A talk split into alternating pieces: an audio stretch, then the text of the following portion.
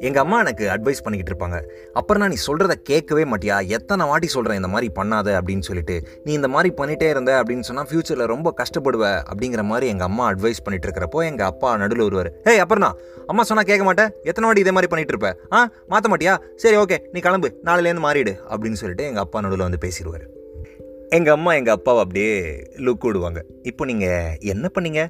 இல்லைம்மா நான் அப்புறம் நான் அவ திட்டினேன். அவள் இப்படி பண்ணக்கூடாதுல்ல? நாளிலேருந்து சரியாயிடுவாம்மா. ஓ இது பேர் அப்போது திட்டினதில்ல? இந்த மாதிரிலாம் எங்கள் அப்பா நடுவில் வந்து இந்த கான்வர்சேஷனில் எங்கள் அம்மா அட்வைஸ் பண்ணும்போது save பண்ணிவிடுவார் this is the unspoken and cut out பிக்சர்ஸ்லேருந்து நான் உங்கள் நண்பனுக்கு நண்பன் வைத்தி. நம்ம எல்லார் லைஃப்லேயும் வந்து ஃப்ரெண்ட்ஸ் வந்து ஒரு மேஜர் ரோல் ப்ளே பண்ணுவாங்க. ஃப்ரெண்ட்ஷிப் வந்து ரொம்ப முக்கியம். ஏன்னா அந்த ஃப்ரெண்ட்ஷிப்பில் வந்து நம்மளை ஜட்ஜ் பண்ண மாட்டாங்க. நம்ம எல்லா விஷயமும் வந்து ஷேர் பண்ணிக்க முடியும். நம்ம நம்மளாக இருக்க முடியும் ஃப்ரெண்ட்ஸ் கூட இருக்கிறப்போ.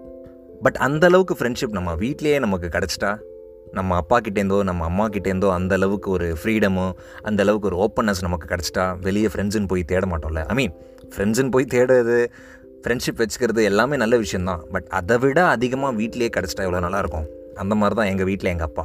எனக்கு க்ளோஸ் ஃப்ரெண்ட் அப்படின்னு சொன்னால் அது எங்கள் அப்பா தான். எல்லா விஷயமும் எங்கள் அப்பா கிட்ட என்னால் ஷேர் பண்ணிக்க முடியும். லிட்டரலாக எல்லா விஷயமும். நான் ஏதாவது ஒரு பையன் வந்து அழகாக இருக்கான் அவனை நான் சைட் அடிக்கிறேன்னு வச்சுக்கோங்களேன் ஹேண்ட்ஸமாக இருக்கான் ஸ்மார்ட்டாக இருக்கான் அப்படின்னு சொன்னால் முதல்ல எங்கள் அப்பாட்ட தான் சொல்லுவேன் பா அந்த பையன் சான்ஸே இல்லைல்ல அப்படின்னு உடனே எங்கள் அப்பா என்ன ஒரு மாதிரி பார்ப்பார். ஜட்ஜ்மெண்டலாக கிடையாது நக்கலாக பார்ப்பார். அப்புறம் நான் ரொம்ப ஏதாவது ஓவராக பண்ணேன் அப்படின்னு சொன்னால் லைட்டாக மண்டிலே தட்டிட்டு அட்வைஸ் அட்வைஸ்ன்னு சொல்லிட முடியாது அதை அவரோட இன்சைட்ஸ் லைட்டாக ஷேர் பண்ணிப்பார். அது வந்து நம்ம ஏற்றுக்கக்கூடியதாக இருக்கும். அப்புறம் ஒரு நாள் ஸ்கூலில் பிடிஎம் இருந்துச்சு நானும் எங்கள் அப்பாவும் போயிருந்தோம். அதுக்கப்புறம் திரும்பி வரப்போ பார்க்கிங் லாட்டில் இருக்கோம். அப்போ பார்க்கிங் லாட்டில் ஒரு அனௌன்ஸ்மெண்ட்டு கேட்குது என்னென்னா மைக்கில் அனௌன்ஸ் பண்ணுறாங்க யாரெல்லாம் சோஷியலில் கம்மி மார்க் எடுத்திருக்கீங்களோ அந்த ஸ்டூடெண்ட்ஸ்லாம் தனியாக ஒரு செஷனுக்கு வரணும் சாட்டர்டே வரணும் அப்படிங்கிற மாதிரி சொல்லிடுறாங்க. ஆஹா அப்படின்னு ஆயிடுச்சு எனக்கு. நம்ம தான் செம்ம கம்மி மார்க் ஆச்சே. எங்கள் அப்பா வந்து ஜென்ரலாக என்ன சொல்லுவாங்க? இந்த மாதிரி பேரண்ட்ஸ் இந்த மாதிரி ஒரு அனௌன்ஸ்மெண்ட்லாம் வந்துருச்சு அப்படின்னு சொன்னால் பத்தியா மரமண்டை மரமண்டை உன்னை கூப்பிட்றாங்க பேர் அப்படின்வாங்க ஆனால் எங்கள் அப்பா வந்து இப்படிலாம் எதுவுமே சொல்ல ஓ சாட்டர்டே வர வரணுமாம்மா? சரி ஓகே அப்படின்னு சொல்லிட்டு கேஷுவலாக அப்படியே கிளம்பிட்டோம். சாட்டர்டே நான் ஸ்கூலுக்கு கிளம்ப ரெடி ஆகிட்டு இருக்கேன் ரெடி ஆகிட்டேன் பார்த்தா ஆட்டோ வரவே இல்லை. எனக்கு செம்ம டைம் ஆகிடுச்சு அம்மாவும் டியூட்டிக்கு கிளம்பிட்டாங்க. அப்பாவும் பீக்காக ஏதோ ஒரு ஒர்க்குக்கு கிளம்பிட்டுருக்காரு. ஏதோ ஒரு கேஸ் விஷயம்னு நினைக்கிறேன். செம்ம அர்ஜென்ட்டாக கிளம்பிட்டுருக்காரு. ஆனால் நான் பிடிச்சி எங்கள் அப்பாவை செம்ம டார்ச்சர் பண்ணிட்டேன். என்னை ஸ்கூலில் நீ இப்போ விட்டே ஆகணும் நான் டைமுக்கு போகணும் அப்படின்னு சொல்லிட்டு. நான் கேட்டாலே எங்கள் அப்பா நோன்னு சொல்ல மாட்டார். நான் டார்ச்சர் வேறு பண்ணிட்டேன். எங்கள் அப்பாவில் மறுக்கவே முடியாது.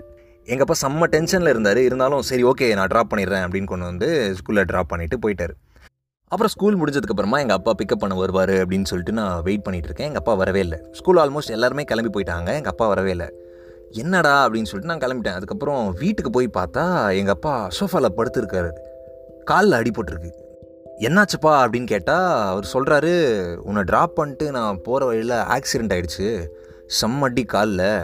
போன் உடஞ்சிருச்சு. என்ன பண்ணுறதுன்னு தெரில அதுக்கப்புறம் நானே மேனேஜ் பண்ணி வீட்டுக்கு வந்துட்டேன். ஏன்னா வீட்டுக்கு யாருமே இல்லை. ஸோ ஹெல்ப்புக்கு யாரையும் கூப்பிட முடியாது. நான் வீட்டுக்கு வந்துட்டேன். அப்படின்னு சொல்லிட்டு அப்படியே அந்த வழியிலே படுத்துட்டு இருக்காரு. அவரால் ஃபோன் எடுத்து அதுக்கப்புறம் டாக்டர் கூட அவரால் ஃபோன் பேச முடியல. இல்லை ஹெல்ப்பு கூட யாரையும் கூப்பிட முடியல. எனக்கு ஒரு மாதிரி ஆயிடுச்சு. நான் பரபரன்னு எங்கள் அம்மா கால் பண்ணுறேன் எங்கள் அம்மா ஃபோன் எடுக்கவே இல்லை. அவங்க ப்ராபப்ளி ஏதோ கேஸில் மாட்டிட்டாங்கன்னு நினைக்கிறேன். அதுக்கப்புறம் எங்கள் அண்ணாக்கு போடுறேன். அவனும் எடுக்கல. என்னடா அப்படின்னு சொல்லிட்டு சரி அக்கா கால் பண்ணிடலாம் அப்படின்னு சொல்லிட்டு அவங்களுக்கு அடிக்கிறேன். அப்புறம் அக்கா மாமாவும் பதறி அடிச்சுட்டு கிளம்பி பண்ணிட்டாங்க எங்கள் அப்பாவை ஹாஸ்பிட்டல் கூட்டிகிட்டு போயிட்டாங்க. எனக்கு செம்ம கில்ட்டி ஆயிடுச்சு. என்னடா ஒருவேளை நம்ம அடம் பிடிக்காமல் இருந்திருக்கலாமோ? அப்படிங்கிற மாதிரிலாம் எனக்கு தோண ஆரம்பிச்சிருச்சு. This is the unspoken and cut out பிக்சர்ஸ்லேருந்து நான் உங்கள் நண்பனுக்கு நண்பன் வைத்தி. தொடர்ந்து பேசலாம். ஸ்டேட்யூண்ட்